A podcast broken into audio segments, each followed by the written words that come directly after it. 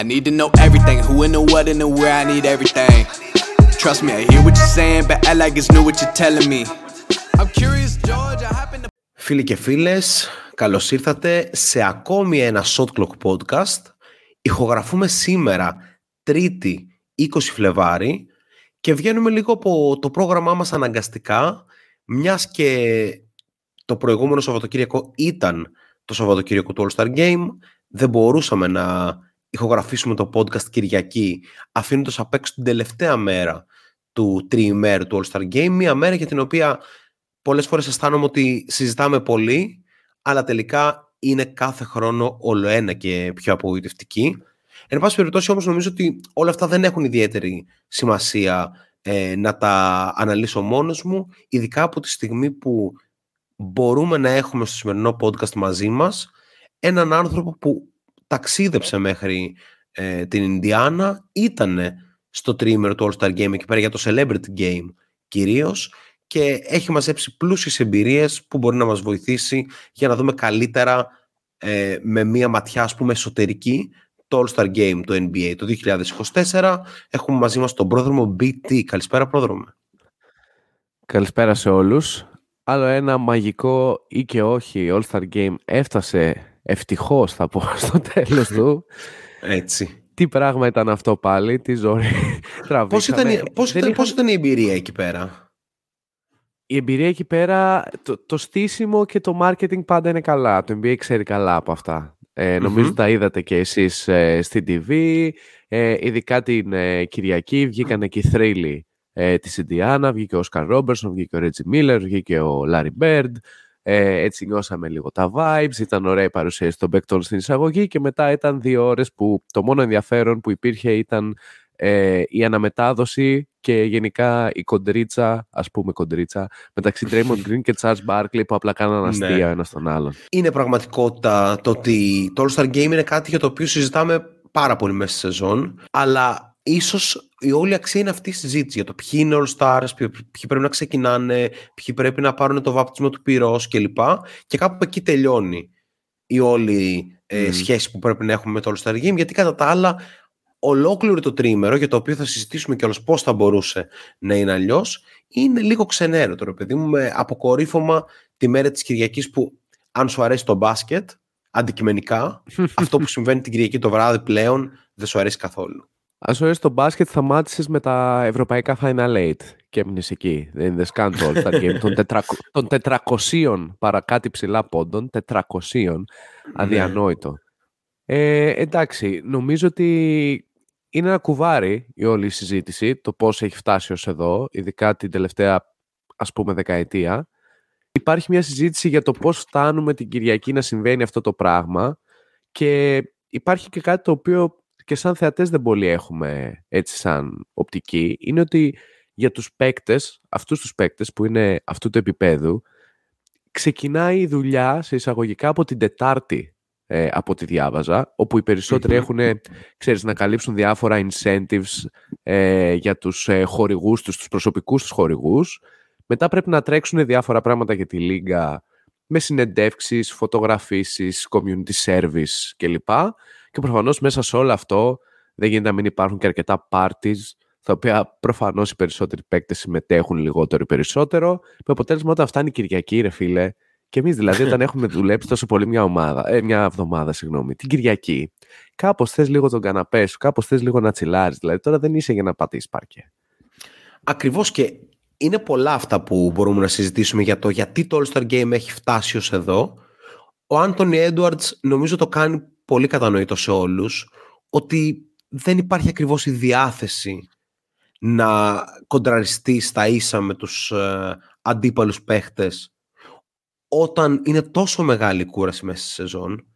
Και όπως χαρακτηριστικά είπε ο ίδιος το βλέπω σαν να έχω έρθει διακοπές και δεν μπορούσα να τους κατηγορήσεις και στην πραγματικότητα.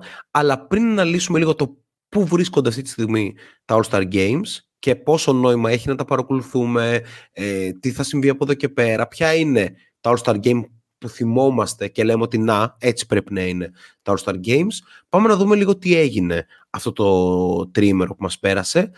Θεωρώ αρχικά ότι η πρώτη μέρα είχε ένα ενδιαφέρον και νομίζω ότι το γεγονός ότι το NBA επέλεξε να φέρει λίγο και την G League στο τριήμερο ήταν ένα ωραίο σημάδι με χαρακτηριστικό και το γεγονός ότι ήταν διαφορετικές ομάδες οι οποίες πάλευαν να φτιάξουν ένα συγκεκριμένο target score όπου μάλιστα ε, η ομάδα της G League κατάφερε να κερδίσει και μία ομάδα από selected rookies με πρωταγωνιστές όπως ο Αλόντες Williams, όπως ο Ιμόνι Bates, όπως ο Μακλάγκ ε, και ούτω καθεξής. Αυτό ήταν ένα ωραίο στιγμιότυπο και εντάξει και δεν θα κάτσουμε να ασχοληθούμε ιδιαίτερα με το Celebrity Game εκτός αν έχεις κάτι να μας πεις γι' αυτό.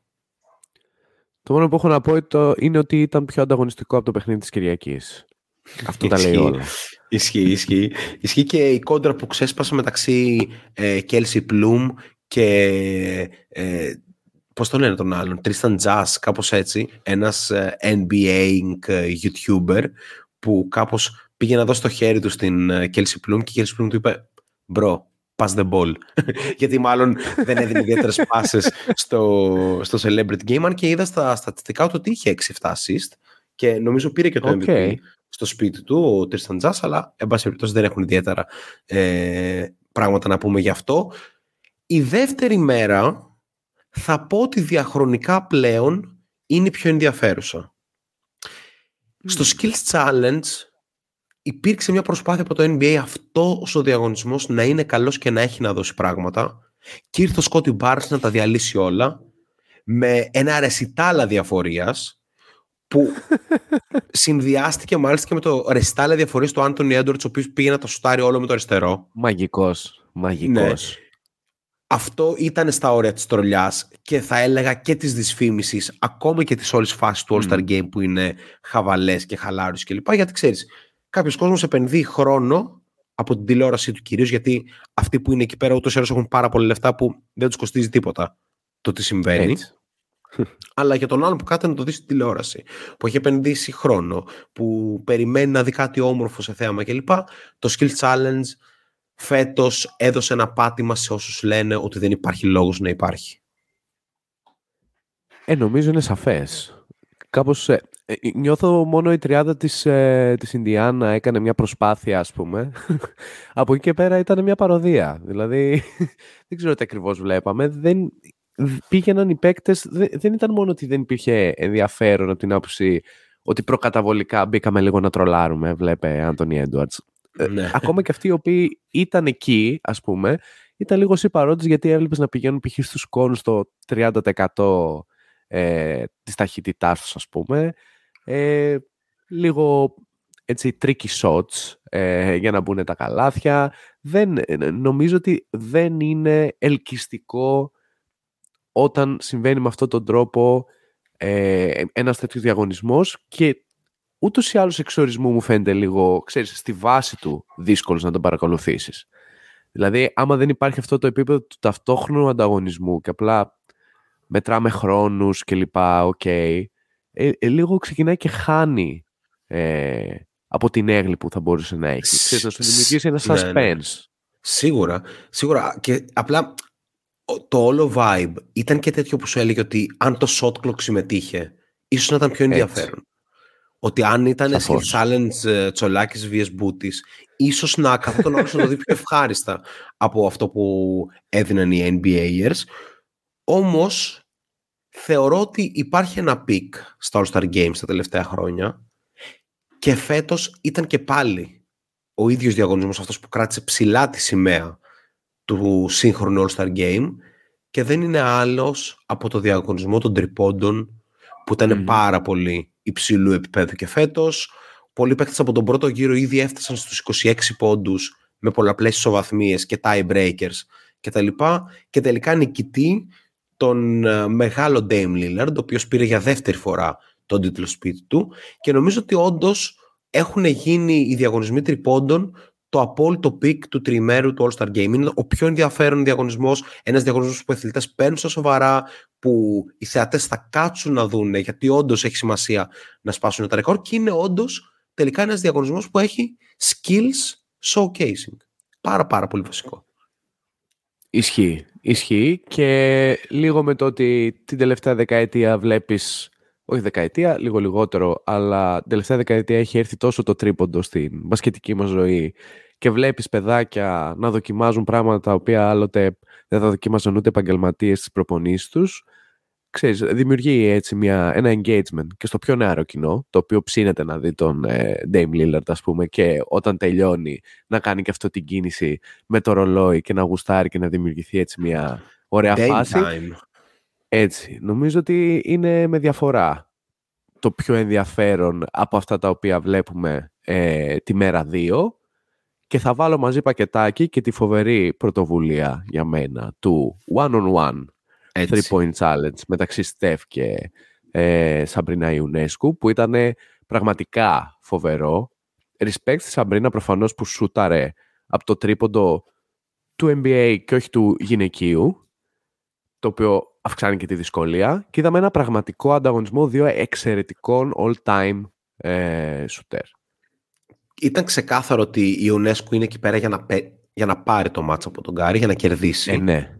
Ακόμη και με τη γραμμή του NBA και όχι του WNBA, θεωρώ ότι μας έδωσε, βασικά ήταν ξεκάθαρο επίσης ότι άγχωσε πάρα πολύ το Στεφ ήδη από πριν από τον αγώνα, γιατί δεν πρέπει να υποτιμάμε καθόλου ότι είναι και πολύ μεγάλο το κομμάτι φήμης που παίζουν αυτοί οι αθλητές. Δηλαδή, φαντάζω mm. ο Στεφκάρη, πούμε, να έχανε τη συζήτηση, θα ε, ξεκινούσε στα social media. Ήταν ένα... ήταν ένα ρίσκο Ακριβώς. Ήταν ναι, ένα ναι. ρίσκο, αυτό θέλω να πω, ότι ήταν ένα ρίσκο που δεν είναι σίγουρο ότι ο Κάρι χρειαζόταν να πάρει.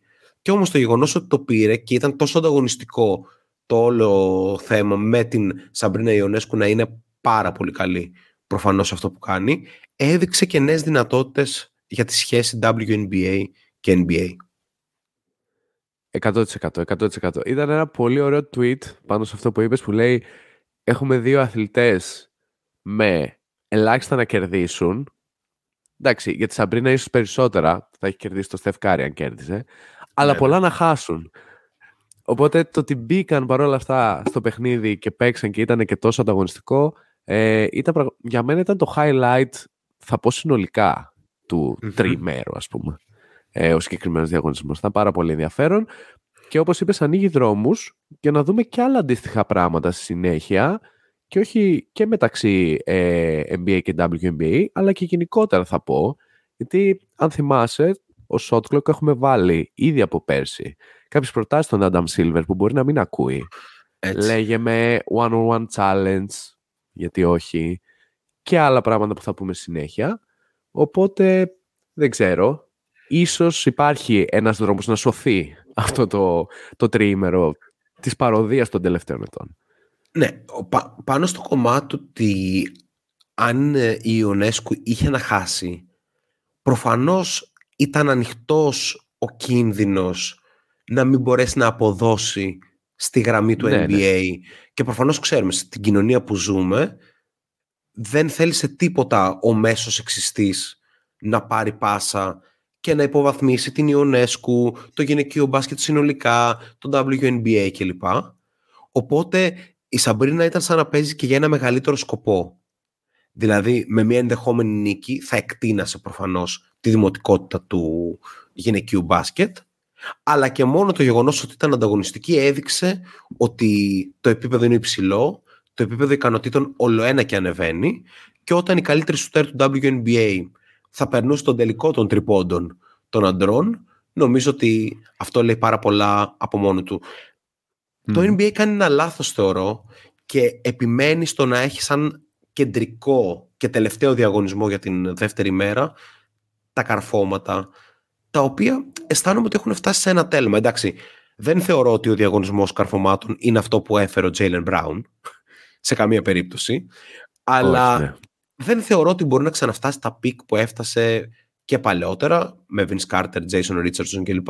Αλλά ακόμη και τα τελευταία χρόνια με Zach LaVine, Άρον Γκόρντον. Δηλαδή, ίσως τα καλύτερα καρφώματα τα έχουμε δει και αυτά που δεν έχουμε δει οι σύγχρονοι αθλητές που προσέχουν πάρα πολύ το σώμα τους, που επικεντρώνονται σε πολύ μεγάλο βαθμό στην προπόνησή τους για να είναι όσο πιο αποδοτική γίνεται, γίνεται, ίσως δεν είναι ε, οι κατάλληλοι να διαγωνιστούν στους διαγωνισμούς καρφωμάτων που θέλουν ξέρεις, μια ε, άλλου τύπου επιδεξιότητα και ίσως πρέπει να έρθουν οι ίδιοι οι dunkers, οι επαγγελματίες dunkers στο προσκήνιο. Ναι, συμφωνώ 100%. Έχει, έχει επέλθει ένας κορεσμός. Είναι ξεκάθαρο πλέον.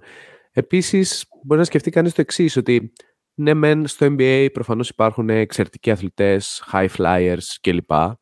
Αλλά είναι λίγο διαφορετικό αυτό από το να κάνεις ένα ξέρεις, πιο εντυπωσιακό, πιο στοφιστικέ, πιο μελετημένο κάρφωμα, το οποίο θα πρέπει να προπονήσεις, θα πρέπει να βρεις χρόνο για να το κάνεις αυτό μέσα σε μια σεζόν 82 παιχνιδιών που δεν είναι το φόκο σου προφανώς το να κάνεις, ε, ξέρω εγώ, διπλή περιστροφή στο κάρφωμα που ετοιμάζεσαι να κάνεις το All-Star Game. Ε, ετοιμάζεσαι να παίξεις ένα παιχνίδι, ταξιδεύεις, ε, έχεις οικογένεια, έχεις προπονήσεις, έχεις διάφορα πράγματα προφανώς.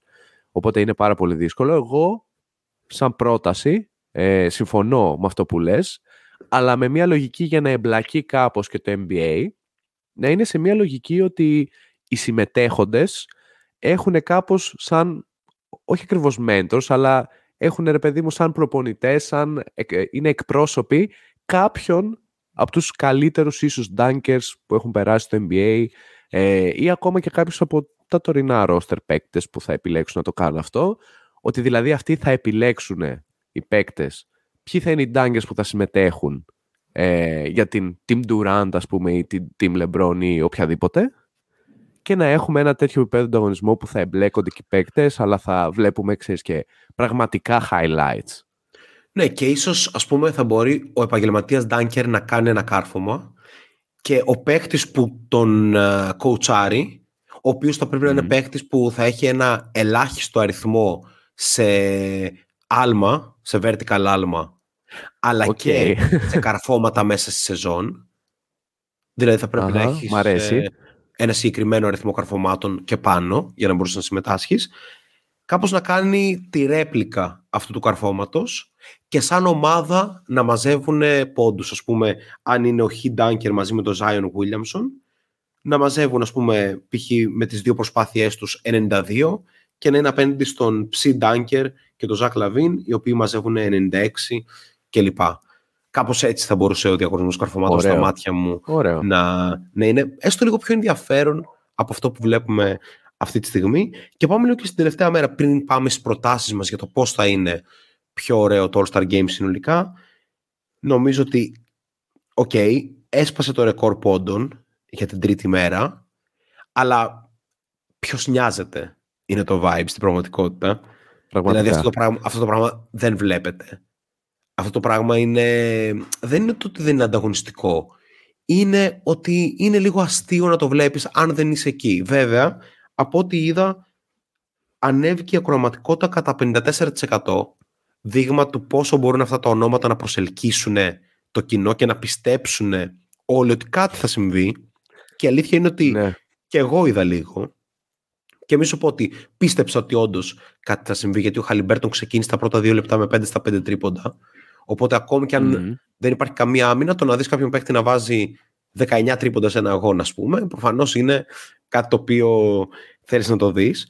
Αλλά κατά τα άλλα, νομίζω ότι είναι ένα παιχνίδι το οποίο δεν έχει ιδιαίτερη αξία και ακόμη κι αν δεν μπορεί να γίνει το παλιό ανταγωνιστικό All-Star Game και ίσως να μην θέλουμε κιόλας να γίνει αυτό πρέπει να έχει να δώσει κάτι. Ε, θα συμφωνήσω 100%. Θέλω λίγο να παραθέσω έτσι μια σύγκριση. Ε, το All-Star Game του 2000-2001 είναι η αναφορά μου στο παρελθόν. Ε, ένα All-Star Game στο οποίο είχαν μπει 221 πόντι. Το τελικό σκορ νομίζω ήταν 111-110 κιόλας.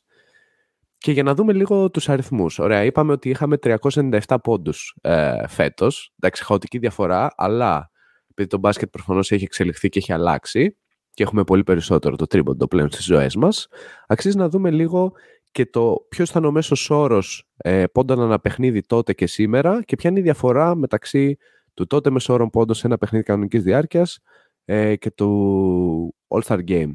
Οπότε, το 2001 είχαμε περίπου 196 πόντους αναπαιχνίδι στην κανονική διάρκεια, σύγκριση με φέτος που έχουμε 231 και στο All-Star Game, όπως είπα, είχαμε 221 πόντους τότε, δηλαδή 31 πόντους πάνω διαφορά ενώ με τους 397 του φετινού All-Star Game η διαφορά σε σχέση με το μέσο όρο της regular season είναι 166 πόντι διαφορά. Είναι, ακραίο, είναι δηλαδή, ακραίο, ακραίο. Μια διαφορά 31 πόντων κάποτε σε σχέση με ένα παιχνίδι regular season και το All-Star Game, αυτό πριν περίπου 20 χρόνια, και φέτος σχεδόν 166 πόντους. Το, το ενδιαφέρον έχει χαθεί. Και αν έχει χαθεί για τους παίκτες, έχει χαθεί και για όλους εμάς. Προφανώς η διαφορά με τα τρίποντα ξεφεύγει. Δηλαδή σε εκείνο το παιχνίδι είχαν γίνει 31 προσπάθειες για τρίποντο. Σε αυτό το παιχνίδι γίναν 168.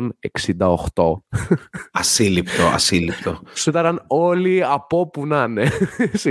αυτό είναι αυτό το οποίο βλέπουμε στην πραγματικότητα.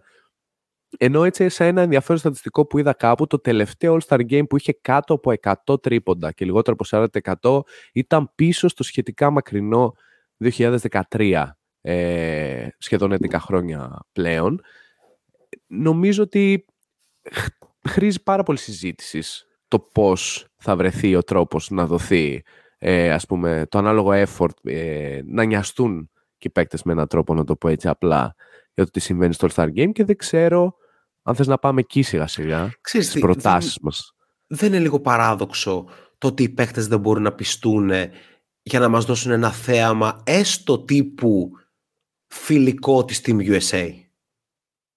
Δηλαδή, είναι πάρα πολύ περίεργο το να μην μπορείς να πεις στους παίχτες να δίνουν την ελάχιστη προσπάθεια. Δηλαδή, απλά να κάνουν ότι μαρκάρουν έτσι ώστε να μην, περνά, να μην περνάει πούμε, ο παίχτης από μπροστά τους αδιάφορος, ε, να μην υπάρχει συνολικά αυτή η φάση που βλέπουμε αυτή τη στιγμή. Μου φαίνεται πολύ περίεργο να μην μπορείς να τους πείσεις καν να κάνουν μια δυνατή προπόνηση. Ναι, ε, καλά. Θεωρώ... Ανέφερες... Ναι. ναι. ναι.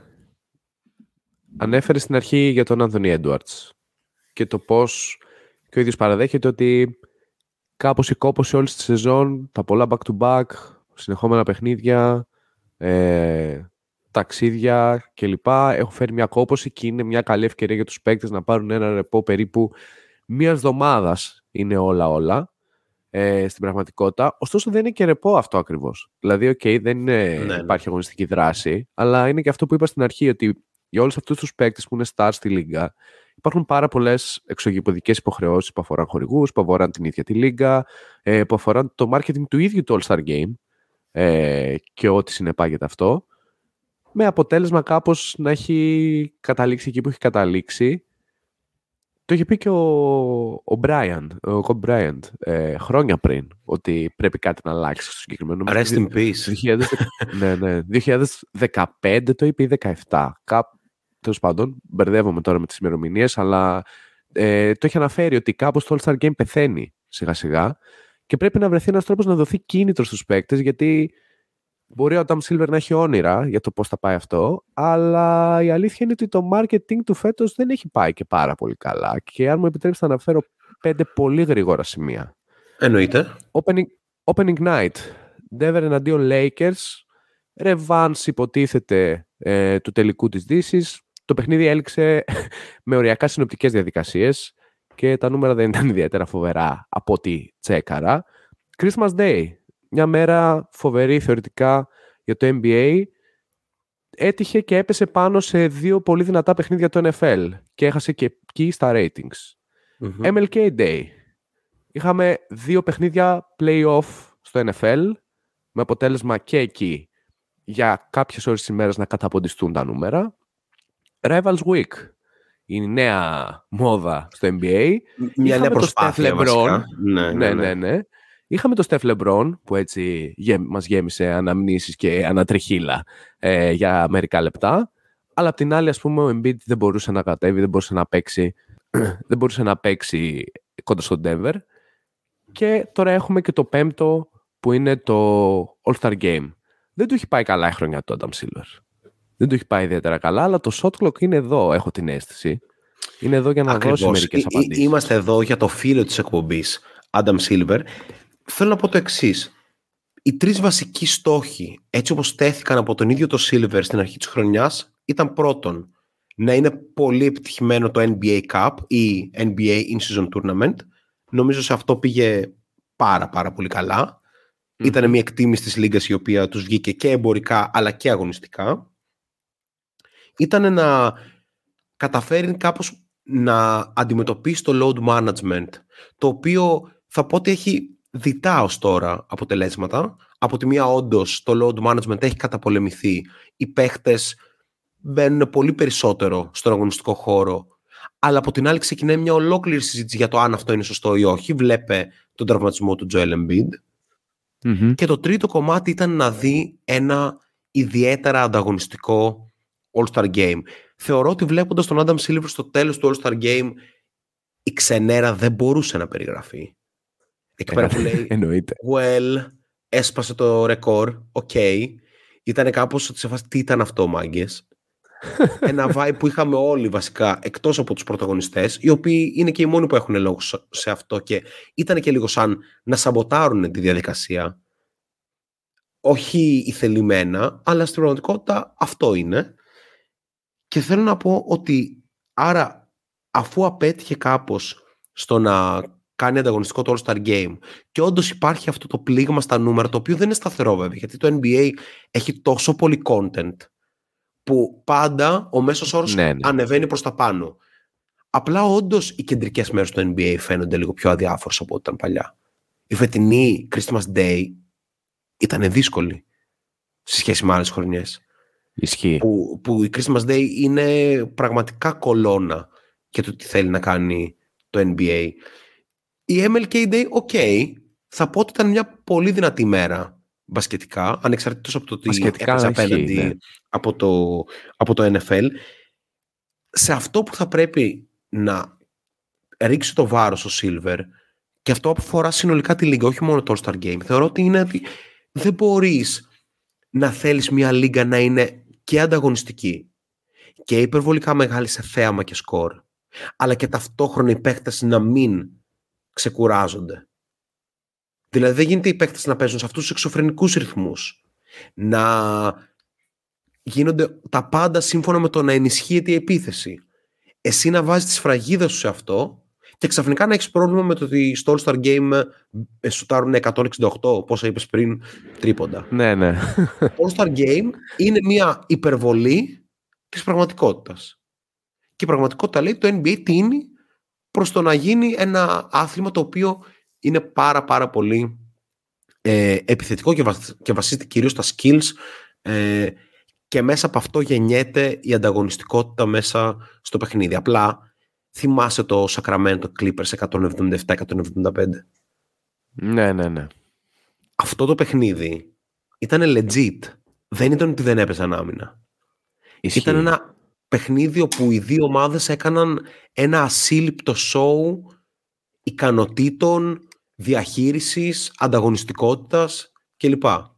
Δεν είχε καμία σχέση με τσίρκο το 177-175 όσο και αν ακούγεται περίεργο.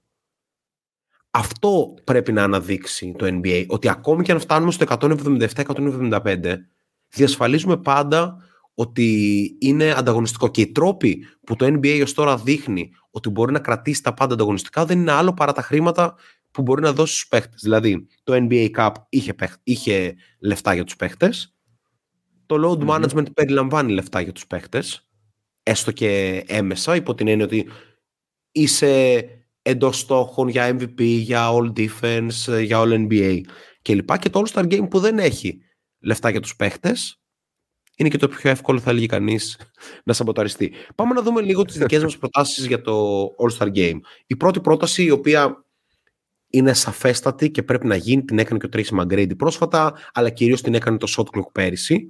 Δεν ήμασταν βέβαια οι πρώτοι. Σίγουρα κάποιος άλλος το έχει πει πριν από εμάς. Ε, ναι, και εγώ έτσι πιστεύω. One on one challenge. Τι περιμένουν για να το κάνουν αυτό show. Πραγματικά. Τι που φέρε 16 παίχτες της Λίγκας και κυριολεκτικά δεν με νοιάζει καν να είναι star. Βάλε το Βεζέγκοφ να παίξει μονό με τον, ε, με τον Κέσλερ Edwards που είναι και συμπαίχτε. Θα το δω. είναι άρρωστο. Κι εγώ. Έτσι, βάλε το Βούσεβιτς με τον Ντράμον να παλέψουν για τη θέση center στο Σικάγο. θα το δω. Δεν θα σταματήσω, δεν θα πάρω τα μάτια μου, ρε φίλε, από πάνω του. Έτσι, βάλε το Χάρντεν με το Γιάννη. Για το αν είναι μόνο skills ο ένας και μόνο τρέχει και καρφώνει ο άλλος. Έχεις τόσα πράγματα να κάνεις που ακόμη και ο 14ος παίχτης, ένα two-way συμβόλαιο, βάλε το Γιάννη, ε, όχι το Γιάννη, βάλε το Θανάσια το κούμπο να κάνει Samgod. Έτσι. Ισχύει. Το είδαμε και σε παιχνίδι βέβαια, αλλά ναι, Ακριβώς. γιατί όχι. Είναι ξεκάθαρο ότι το NBA έχει πάρα πολλά να κερδίσει από αυτό και θα είναι ένα showcase τεχνικής, ταλέντου, ένα showcase που μπορεί να κάνει τους χορηγούς να στρέψουν τα μάτια τους ακόμη και μακριά από τους superstars. Από τους παίκτες που, πόσοι παίκτες υπάρχουν στο NBA που είναι εξαιρετικά ταλαντούχοι αλλά μπορεί να μην παίζουν καθόλου επειδή μπορεί να μην είναι καλοί στην άμυνα, σε ζητήματα τακτικής κλπ. Σκέψου τον Γκαμ μας σε one-on-one καταστάσεις. Οπότε, ε, ε, δεν ξέρω, εγώ πιστεύω ότι θα πρέπει να υπάρχει το one-on-one challenge και θα πρέπει μάλιστα να έχει χαρακτήρα knockout, δηλαδή 16 διαγωνιζόμενοι όπου παίζουν από ένα γρήγορο μονό ο καθένας, δηλαδή μέχρι τα 5 ας πούμε, κάτι τέτοιο. Και ξέρεις όταν φτάνεις στους 4 λίγο περισσότεροι πόντοι και ο μεγάλος τελικός ας πούμε μπορεί να είναι μέχρι τους 11 ή 15 πόντους. Νομίζω μπορεί να είναι τουλάχιστον εντυπωσιακό αυτό. Ε, συμφωνούμε, το έχουμε ξαναναλύσει άλλωστε, είναι από τα πιο ενδιαφέροντα πράγματα ε, όταν μιλάμε για ταλέντο εναντίον ταλέντου, το να το δεις ένας εναντίον ενός είναι πανέμορφο, σε κρατάει, σου λύνει απορίες, ε, είναι για όλες τις ηλικίες, ε, ενδιαφέρει τους πάντες να το δουν, από τα πιο μικρά παιδιά μέχρι τους πιο μεγάλους και συγκεκριμένα αυτό που θα πρότεινα είναι ότι σουτάρεις skill challenge, το διώχνεις, αντίο, καλά ήταν ως τώρα και βάζεις το ένας με έναν ε, ίσως και headline στη μέρα δύο σου. Headline πρέπει να είναι το κύριο event. Ναι, ναι, ναι. ναι. Ε, εκτός από το one-on-one, σκέφτηκα και ένα διαφορετικό, το King of the Court, στο οποίο όμως okay. μπαίνουν μέσα μόνο stars, δηλαδή μόνο top 40 παίχτες στη λίγα, παίχτες δηλαδή που ε, από, ποιο να σου πω, από το επίπεδο του Τζάρετ Άλεν, ας πούμε και πάνω. Βασικά γιατί σκέφτηκα τον Τζάρετ Άλεν τώρα που δεν μπορεί να κάνει και πολλά πράγματα τεχνικά. Κατάλαβες όμως τι θέλω να πω, από το επίπεδο του Άντρου Wiggins ας πούμε και πάνω. Δηλαδή παίχτες με ικανότητα, αλλά ε, παίχτες που μπορούν να παίξουν με max 3 τρίπλες και εκεί πέρα να γίνεται το έλα να δεις. Βασικά δεν ξέρω κι εγώ πόσα views έχει το King of the Court της Team USA που είναι Paul George με Durant, το Ladipo κλπ. Είναι πριν από λίγα χρόνια αυτό. Προφανώς αυτό μπορείς να το φέρει στο All-Star Game. Δεν υπάρχει και κίνδυνος τραυματισμού σε αυτό. Είναι max 3 τρίπλες. Είναι στην ουσία σαν μια πάρα πολύ υψηλού επίπεδο προπόνηση. Το κάνουμε κι εμείς ούτως ή άλλως πολύ συχνά. Ισχύει. Σε πολύ ψηλό επίπεδο έτσι. Ναι, αυτό είναι δεδομένο. αυτό είναι ένα θέαμα το οποίο προφανώς και μπορεί να καθυλώσει τον κόσμο. Τώρα βλέπεις τον Λέοναρντ με τον Durant σε King of the Court. Δεν, δεν κουράζει ιδιαίτερα τους παίχτες και φυσικά θα έχει και εμπορική και αγωνιστική αξία. Μη σου πω αυτό μου αρέσει περισσότερο. Από το ένας εναντίον ενός, δεν ξέρω. Στο ε, ένας εναντίον ενός θέλω τους παίχτες που μπορεί να μην είναι τόσο σπουδαίοι σαν ονόματα στη Λίγκα. Δηλαδή παίχτες που... Σάγκς εναντίον του... δεν ξέρω. Ο, του... Ε, θα, βασικά ένα, ένα όνομα που έχω στο μυαλό μου είναι ο Peyton Pritchard ας πούμε. Που λες ότι ο Peyton Pritchard είναι σαν πνευματικό σε μια ομάδα αλλά ξέρεις mm. ότι σε ένα ένας με έναν μπορεί να τους διαλύσει όλους ξέρω. Ναι, ε, οπότε ναι. ξέρεις να, να δημιουργήσεις ένα άλλο κοινό ξέρεις, να πάει στο Instagram να πάει Αντάμ, εμείς θα στα λέμε ρε μπρο. Ε, ναι. Ή αν είναι να στα λέμε, ξέρεις, DM shot clock. Κάς, κάς, πρώτα κάσαμε να στα λέμε, μπρο. λοιπόν, ε, για τη μέρα του All-Star Game, διάβασα κάτι πολύ ενδιαφέρον, που λέει ότι κάτω East West και ο mm. νικητής δίνει στην ομάδα που θα βγει πρώτη στην εκάστοτε περιφέρεια de facto πλεονέκτημα στα, στους τελικούς του NBA. Γνώμη. Θες ένα fun fact; Έχει δοκιμαστεί ήδη σε άλλο σπορ. Όντως. Στο... Ναι, ναι, στο Major League Baseball στην Αμερική, στο baseball.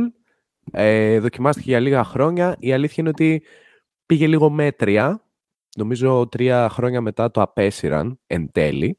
Γιατί όμως; Ε, ήταν λίγο περίεργο και εγώ ως περίεργο θα το αντιμετώπιζα ότι βλέπει τη φετινή χρονιά π.χ. ότι μάλλον οι Boston Celtics είναι ε, frontrunner εφόσον φτάσουν ως το τέλος να έχουν το πλεονέκτημα έδρας.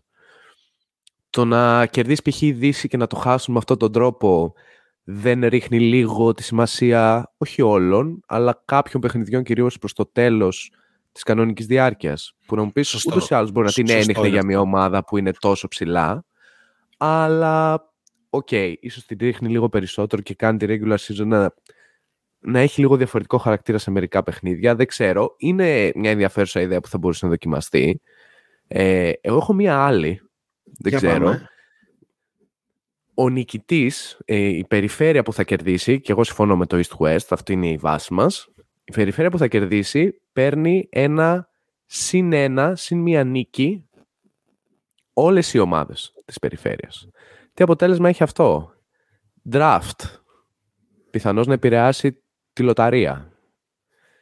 Πιθανώς ε, να επηρεάσει ε, κάποια incentives για κάποιους παίκτες που μπορεί να έχουν στα συμβόλαιά τους. Ότι άμα πιάσει η ομάδα τόσες νίκες ε, παίρνω κάτι έξτρα και λοιπά. Κάνει ακόμα πιο ενδιαφέρον ίσως και για τους All Stars να το διεκδικούν αυτό μέχρι τέλους τη θέση τους δηλαδή στο All-Star Game και δεν ξέρω, δουλεύεται σαν ιδέα, αλλά αυτή είναι ας πούμε η βάση της. Μου φαίνεται πολύ universal για να έχει νόημα, υπό την έννοια ότι οι Σαν Αντώνιο Spurs τι να την κάνουν μια νίκη, τη στιγμή που παλεύουν να έχουν όσο το ναι. δυνατόν λιγότερες γίνεται, κατάλαβες θέλω να πω. Αλλά σαν format, νομίζω ότι όντως μπορείς να πας σε μια λογική ότι να παίξεις λίγο με τους όρους τα συμβόλαια των παιχτών.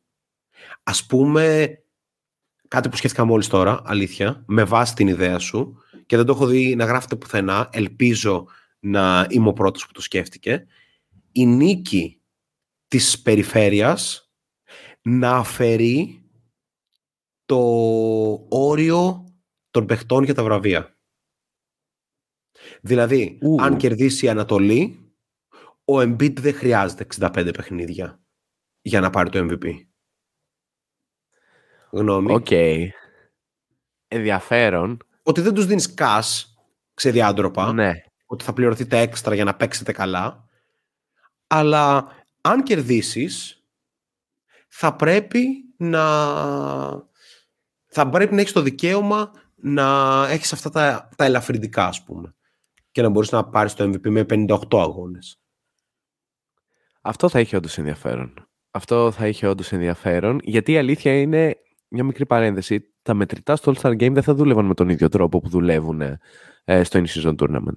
Στο In-Season Tournament, ας πούμε, είδα μια ομάδα όπως η Ινδιάνα που πήγε μέχρι τέλους, που έχει πάρα πολλά συμβόλαια των 2,5 εκατομμύριων που τα καθαρά που μένουν, ας πούμε, είναι πολύ λιγότερα. Είναι λίγο κάτι πάνω από ένα.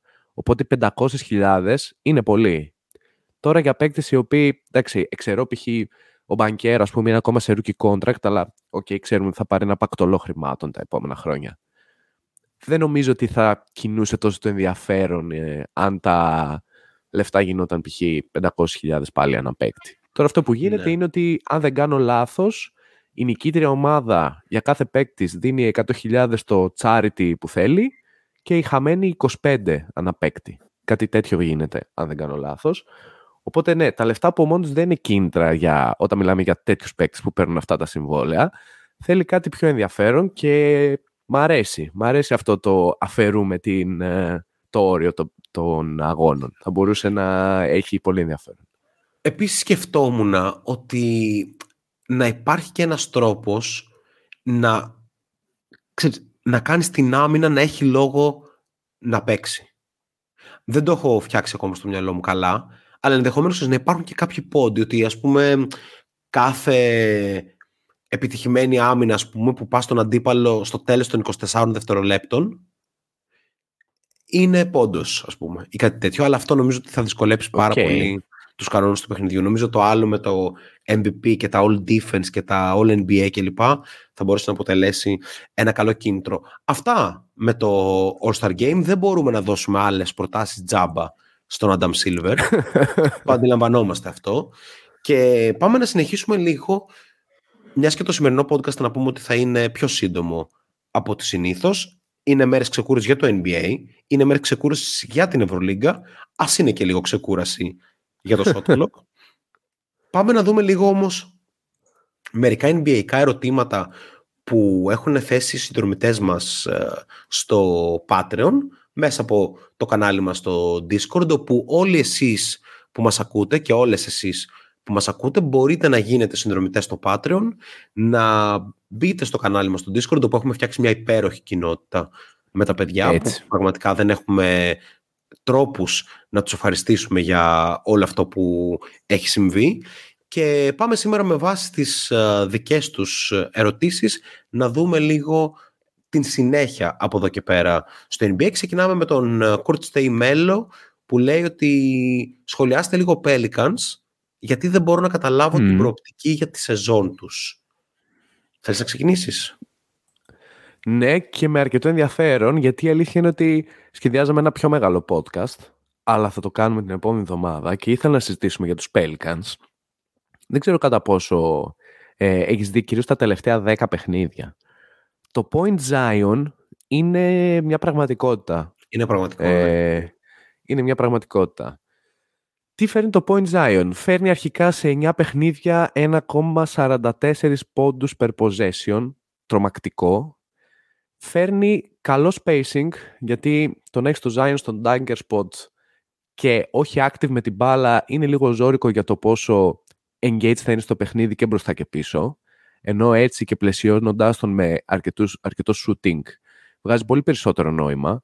Βλέπουμε πολύ το pick and roll με Βαλασιούνας στη 45 απομονωμένη πλευρά και γύρω-γύρω όλοι οι πιθανοί shooters ε, της Νέας Ορλεάνης, από το CJ McCollum στον Brandon Ingram ε, στον Trey Murphy και λοιπά. Το transi- στο transition είναι ο πρώτος παίκτης που παίρνει την μπάλα πλέον. Τρέχει στον ευθυνδιασμό και όπως ξέρουμε είναι ένα τρένο που δύσκολα σταματιέται. Βλέπουμε αυτό το early post άμα δεν καταλήξει σε pick and roll σε απομονωμένη πλευρά στο δευτερεύοντα ευθυνδιασμό που ο Ζάνι εκεί πέρα έχει πολλά mismatch σε αυτή τη θέση ε, λόγω του όγκου του και της έκρηξής του. Ενώ βλέπουμε και πάρα πολύ το high pick and roll με, screener, με το screener να είναι shooter και γίνεται αυτό το ghost screen που τραβώντας και τους δύο παίκτες πάνω το Zion στην προσπάθειά του να πάει να κάνει drive, πετάει την μπάλα και έχει ένα πολύ ελεύθερο shoot. Όπως και άλλα πολύ ενδιαφέροντα πραγματάκια. Άλλα στατιστικά που έχω ε, λένε ότι οι Pelicans είναι 9-1 στα παιχνίδια που Zion, Ingram και CJ έχουν πάνω από 5 assist, 5 τουλάχιστον assist. Ενώ το pick and roll του Zion αυτή τη στιγμή είναι ένα από τα πιο αποδοτικά πράγματα στη Λίγκα με 1,3 πόντους ε, ανακατοχή. Οι Pelicans και ο Green παρουσιάζουν κάτι πάρα πολύ ωραίο, κάτι πάρα πολύ ενδιαφέρον και το Point Zion μάλλον είναι το μέλλον. Δεν ξέρω πώς σου φαίνεται. Είναι κάτι που περιμέναμε να δούμε και κάτι που θέλαμε να δούμε ούτως ή άλλως. Εμένα μου έκανε εντύπωση που η Νέα Ορλεάνη με τη σεζόν που κάνει αυτή τη στιγμή είναι στο 33-22 είναι πέμπτη στη Δύση και παρόλα αυτά δεν είχε κανέναν εκπρόσωπο στο All-Star Game και το είχαμε συζητήσει εκτενώς αυτό ότι και να η σημασία του All-Star Game τελικά. Η μοναδική σημασία που έχει είναι το να δίνεις τίτλο στους παίχτες που κάνουν τη διαφορά στις ομάδες τους.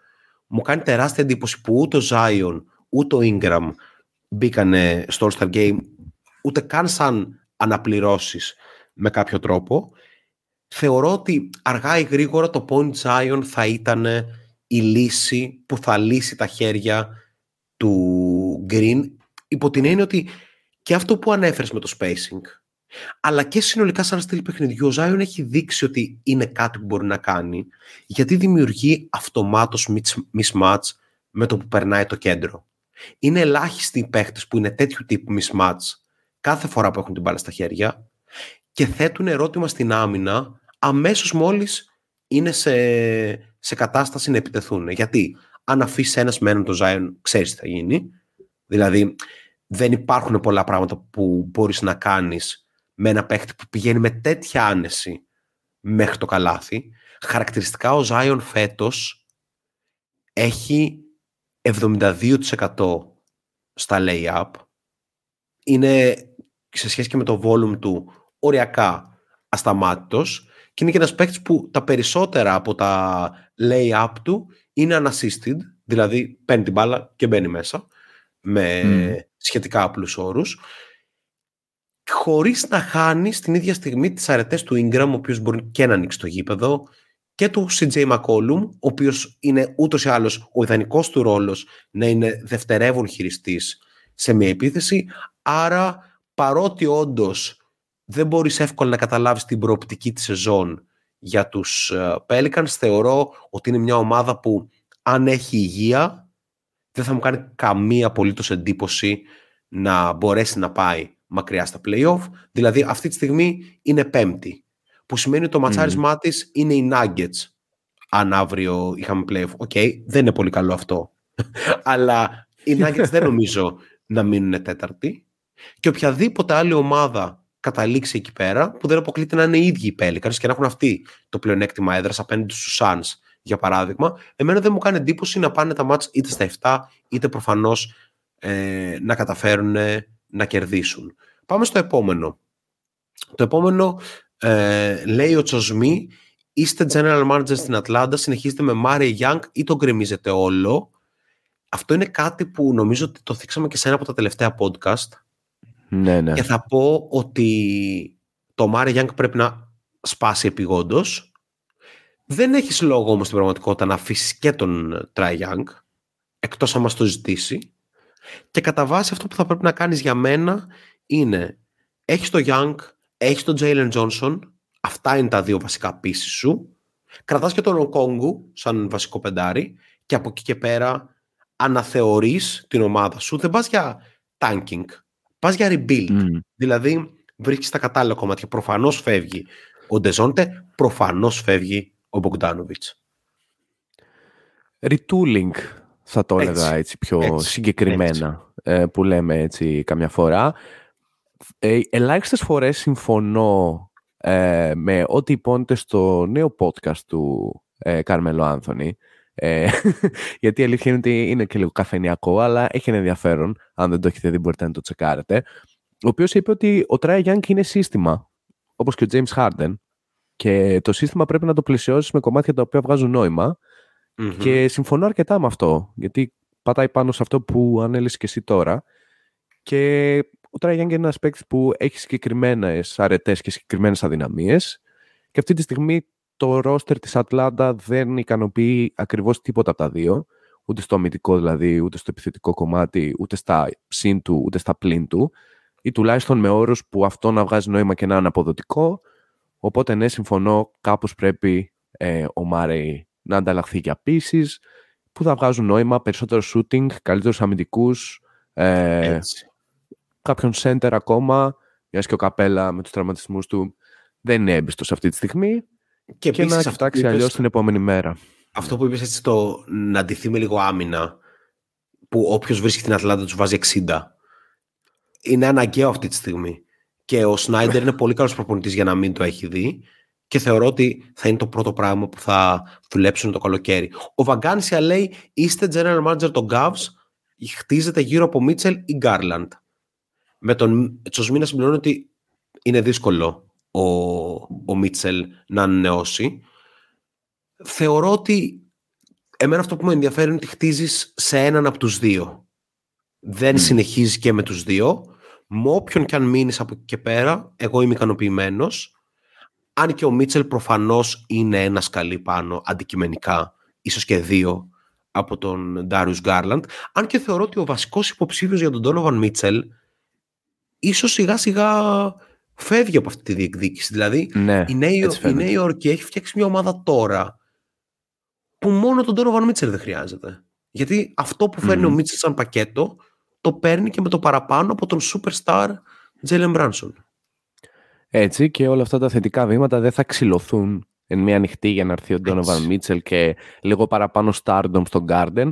Νομίζω ότι έχει πάρει το μαθημά της η Νέα Υόρκη από τέτοιες mm-hmm. κινήσεις στο παρελθόν.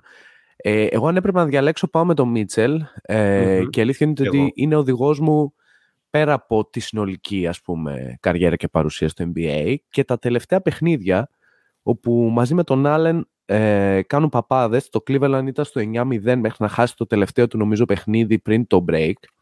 Με τον Μίτσελ να είναι σε παίκτες που παίζουν πάνω από 30 λεπτά, τέταρτος σε offensive rating, δεύτερος σε defensive rating, όντας τρίτος σε usage, και τον Allen να είναι πρώτος, παρακαλώ, σε offensive rating, τρίτος offensive rebounding percentage, τέταρτος σε defensive rebounding percentage και ε, επίσης ε, τέταρτος ε, σε defensive rating. Ε, εντυπωσιακά νούμερα για ένα Cleveland το οποίο το είχαμε λίγο έτσι, ξεγραμμένο μετά την κακή εκείνη σεζόν, αλλά είναι από τις ελάχιστες περιπτώσεις που οι απουσίες ε, ξεκλειδώνουν το κομμάτι του puzzle και ξεκινάει αυτό το πράγμα να βγάζει νόημα. Έτσι και οι απουσίες έχουν ανοίξει και ένα δρόμο για διαχείριση και μετά τις επιστροφές ότι στην πραγματικότητα ξεκινάει με μια πεντάδα αλλά αυτή η πεντάδα παίζει όσο πιο διάσπαρτα γίνεται τα κοινά λεπτά της, με αποτέλεσμα κυρίως να κλείνει και να αρχίζει τους αγώνες και κατά τα άλλα να επενδύει στα σωστά ματσαρίσματα με κυρίαρχο προφανώς το Μίτσελ Άλεν που βασίζεται και σε ένα επικοινωνικό παιχνίδι. Ο Μπίκερσταφ προφανώς θα έπρεπε να έχει δεχθεί ήδη μια πρόταση για σοβαρή ανανέωση συμβολέου. Έχει καταφέρει να δουλεύει αυτό το πράγμα και εδώ προφανώς εγώ είχα κάνει μια εκτίμηση ότι θα απολυθεί. Οπότε, respect. δεν έχει πάει πολύ καλά αυτό, αλλά προφανώς κάθε φορά που ένας άνθρωπος αντί να απολυθεί αυξάνει τις πιθανότητες να πάρει αύξηση, εμείς τι είμαστε πρόδρομοι, είμαστε υπερβολικά χαρούμενοι. Πάμε στο επόμενο. Λέει ο Γκρέκο, πριν κάποιες μέρες είχα γράψει εδώ στο σερβερ ότι η Ανατολική Περιφέρεια μου βγάζει vibes ματαιότητας. Ότι, OK, έχει διεκδικητές, αλλά στο τέλος της ημέρας η καλύτερη ομάδα που τη Δύση θα το πάρει. Αυτός ο προ... προβληματισμός τίθεται ως true or false. Τι λέμε λοιπόν, υπάρχει περίπτωση η Ανατολή να πάρει το φετινό NBA, αυτό κάπως για να το απλοποιήσω, και κάπως σαν επέκταση κουβέντας αν μπορεί κάποια ομάδα από την Ανατολή να ζωρίσει πραγματικά Nuggets, Clippers, ή οποιαδήποτε άλλη ομάδα από τη Δύση. Εγώ θα πω ότι εφόσον οι Bucks δεν είναι οι Bucks που πιστεύουμε ότι πρέπει να είναι με βάση το ότι έχουν το Lillard και τον Γιάννη Κούμπο, καμία άλλη ομάδα από την ε, Ανατολή και επιμένω και φέτος για τους Celtics ότι δεν μπορεί να πάρει το πρωτάθλημα. Το πρωτάθλημα θα πάει και φέτος στη Δύση. Ναι, ε, συμφωνούμε σε αυτό. Ε, δεν μπορώ να δω τρόπο οι Celtics ε, να βγάζουν εκτός παιχνιδιού κάποιους από τους μεγάλους της Δύσης. Τώρα εντάξει, ε, επειδή η Δύση είναι τόσο ανταγωνιστική και πολλά έχουν δει τα μάτια μας, αν δούμε κάποιο, δεν ξέρω, κάποιο φοβερό outsider να φτάνει ως εκεί, θα πω τώρα ένα όνομα από το κεφάλι μου, δεν ξέρω, οι Lakers ας πούμε, ένα Lakers Celtics πιθανό που είναι αρνητική οριακά πιθανότητα να το δούμε. Ναι, ναι, ναι, έτσι. ναι, δεν, δεν μπορώ να το δω. Αλλά ε, πες ότι γίνεται, ε, θα μπορούσαν εκεί πέρα οι Celtics να είναι έτσι ανταγωνιστικοί με αξιώσεις ε, για να το πάρουν. Από εκεί και πέρα νιώθω ότι είναι και τόσο ανταγωνιστική η Δύση και οι σειρές της θα είναι πιο δυνατές που παρότι η κόποση μάλλον θα είναι μεγαλύτερη, ε, η ροή, ας πούμε, η αγωνιστική ροή που θα έχουν οι ομάδες και το πώς θα βλέπουν πλέον ε, από παιχνίδι σε παιχνίδι είναι κάπως υπέρ τους. Δηλαδή χτίζουν ένα momentum καλύτερο παίζοντας πιο δυνατές σειρές,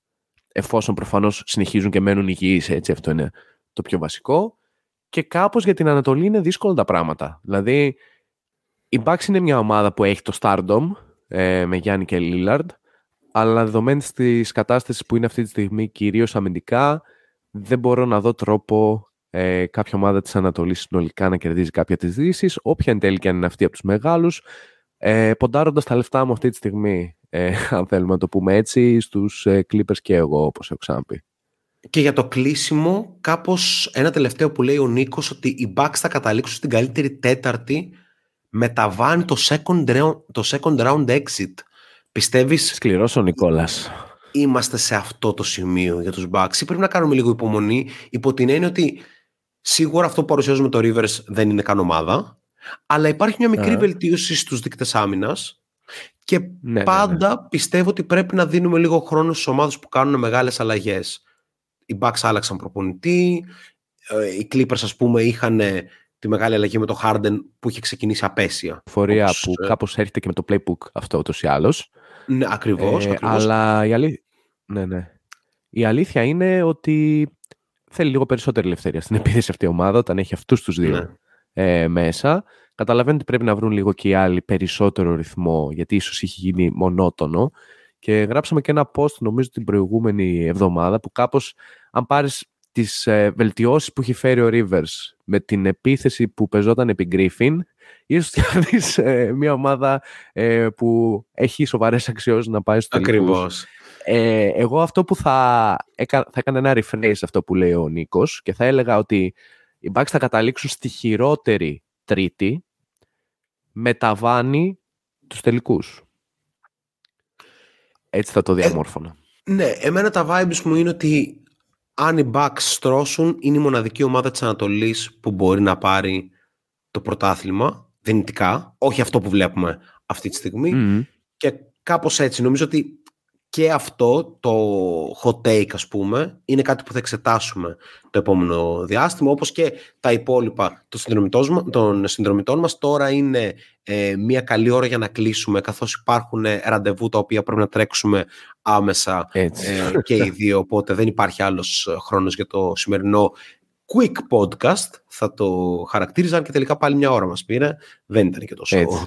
quick όσο περιμέναμε που το αρχικό πλάνο ήταν για 35-40 λεπτά. Λοιπόν Ξέρετε τι πρέπει να κάνετε εσείς. Πέντε αστεράκια στο Spotify και follow φυσικά στο Social Podcast. Μας ακολουθείτε σε όλες τις υπόλοιπες πλατφόρμες και αν θέλετε και εσείς να συμμετάσχετε σε αυτή την εξαιρετική κοινότητα που έχουμε φτιάξει, δεν έχετε πάρει να γίνετε συνδρομητές στο Patreon. Πρόδρομε, δεν ξέρω αν έχεις κάτι να συμπληρώσεις. Ε, τα είπες εξαιρετικά. Το πιο εύκολο από όλα είναι τα πέντε αστεράκια. Πρέπει να μας βοηθήσετε να φτάσουμε τη χιλιάδα πριν τελειώσει αυτή η αγωνιστική σεζόν. Ακούτε πολύ περισσότεροι από τον αριθμό 600 κάτι, αν δεν κάνω λάθος που είμαστε αυτή τη στιγμή. Οπότε πατήστε το το κουμπάκι και θα τα πούμε στο επόμενο. Και μην ξεχνάτε τους δύο βασικούς στόχους του Shot Clock για το 2024. Στόχος νούμερο 1, να έρθει ο Βασίλης Τολιόπουλος στην εκπομπή. Στόχος νούμερο 2, να μας πληρώσει ο Άνταμ Σίλβερ για τις ιδέες μας. Peace. Καλή συνέχεια.